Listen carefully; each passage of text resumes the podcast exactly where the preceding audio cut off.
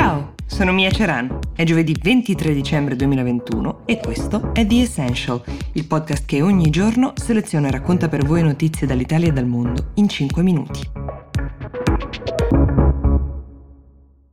Seguendo molto la stampa estera per la preparazione di questo podcast, mi sono accorta che molte testate internazionali ultimamente stanno dedicando spazio ad una candidatura a Presidente della Repubblica Italiana di un candidato che forse sembra meno improbabile ogni giorno che passa. Si tratta di Silvio Berlusconi. Bene, forse vale la pena provare a valutare e riassumere le reali possibilità che ha questa figura così controversa che ha occupato e calcato il centro della scena della politica italiana negli ultimi trent'anni a di salire e occupare la carica più alta del nostro Stato. La prima cosa un po' atipica è che di solito non sentiamo i candidati alla presidenza della Repubblica proporsi in alcun modo, ma la candidatura di Berlusconi è stata lanciata così tanto tempo fa dai suoi sostenitori, ma non solo, che ormai anche lui è gasatissimo e ci crede, dicono le persone a lui vicine. È una campagna assolutamente indiretta la sua e non ufficiale, però c'è chi giura che un team di stretti collaboratori stia lavorando dietro le quinte per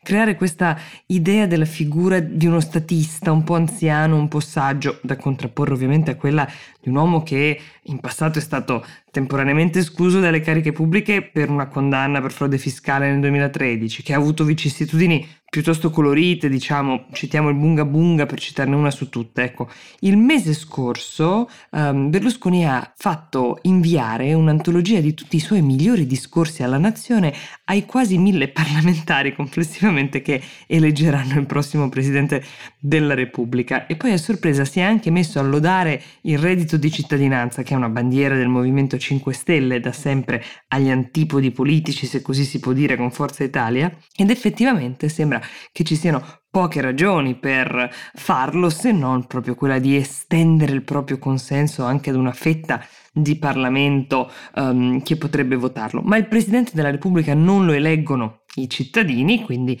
lo eleggono i parlamentari e un buon lavoro di raccolta trasversale dei consensi potrebbe portare ad un risultato anche inaspettato. Per ora sappiamo che Enrico Letta, segretario del PD, in cui il numero di seggi in Parlamento pesa e non poco, ha lasciato intendere che non potrebbe mai sostenere la candidatura di Berlusconi. Non sembrano convintissimi neanche i segretari di Lega e Fratelli d'Italia, che pure sono partiti più a destra, forse più vicini a Berlusconi. Salvini mesi fa aveva detto che Berlusconi al Quirinale gli sembrava una splendida idea, però negli ultimi tempi sembra essersi ricreduto. Un candidato vincente deve assicurarsi o il due terzi dei voti al primo giro, diciamo, se nessuno riesce a raggiungere quota due terzi entro le prime tre tornate, allora basterà il 50% più uno dei voti per essere eletti. Gli analisti più esperti sostengono che Berlusconi non possa seriamente pensare di farcela, di avere delle chance, ma che stia soltanto raccogliendo dei voti per poter avere un ruolo chiave e orientarli verso un candidato di suo gradimento, che pure sarebbe una vittoria politica. Ma la corsa alla presidenza ha saputo storicamente regalare al nostro paese dei grandissimi colpi di scena e la strada per il colle è ancora lunga e sicuramente lastricata di grandi intrighi politici.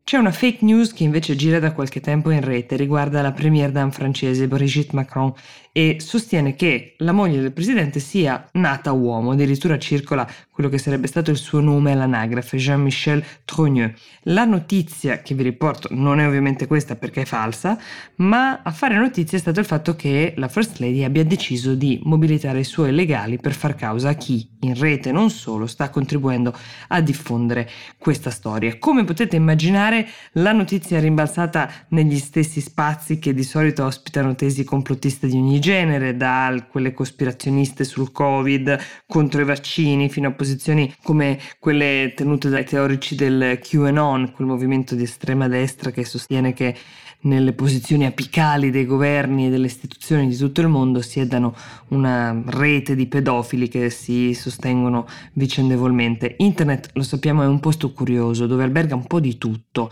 e dove proliferano sicuramente storie anche alquanto fantasiose, anzi a volte pare che più siano scollate dalla realtà più si diffondano. Ecco, di fronte al proliferare di queste tesi, evidentemente Brigitte Macron ha sentito il bisogno di venire a capo della vicenda, cosa che è stata fatta, ha portato all'origine uh, del tutto, cioè un articolo a uh, firma di tale Natasha Ray, una giornalista uh, che scrive per un giornale di estrema destra, è stato poi ripreso in un video di YouTube che ha fatto moltissime visualizzazioni, condiviso da alcuni Novax che in questo momento ce l'hanno con il governo francese. Ecco, ricordiamo che anche nel 2022, nella prossima primavera, ci saranno le elezioni in Francia, quindi ci sono molte persone che sono interessate a screditare in qualche modo la figura di Macron, o almeno a mettere notizie che secondo loro potrebbero screditarne la figura. Macron non l'ha ufficializzato ancora, ma molto probabilmente si ricandiderà. Anche per questa ragione, per il fatto che la fake news venga usata strumentalmente, probabilmente Brigitte Macron è voluta risalire all'origine della menzogna e per una volta attribuire a qualcuno la responsabilità di una notizia falsa che prende il largo nel mare magnum della rete e tendenzialmente resta impunita. Prima di lasciarvi vi ricordo che c'è un nuovo episodio di Actually pronto per voi nel quale Alessandro Tommasi e Riccardo Haupt vi parleranno delle più importanti news in tema tech nelle ultime settimane come ad esempio l'addio di Jack Dorsey del CEO di Twitter di cui abbiamo parlato anche qui. Vi auguro un buon ascolto e con The Essential vi do appuntamento a domani.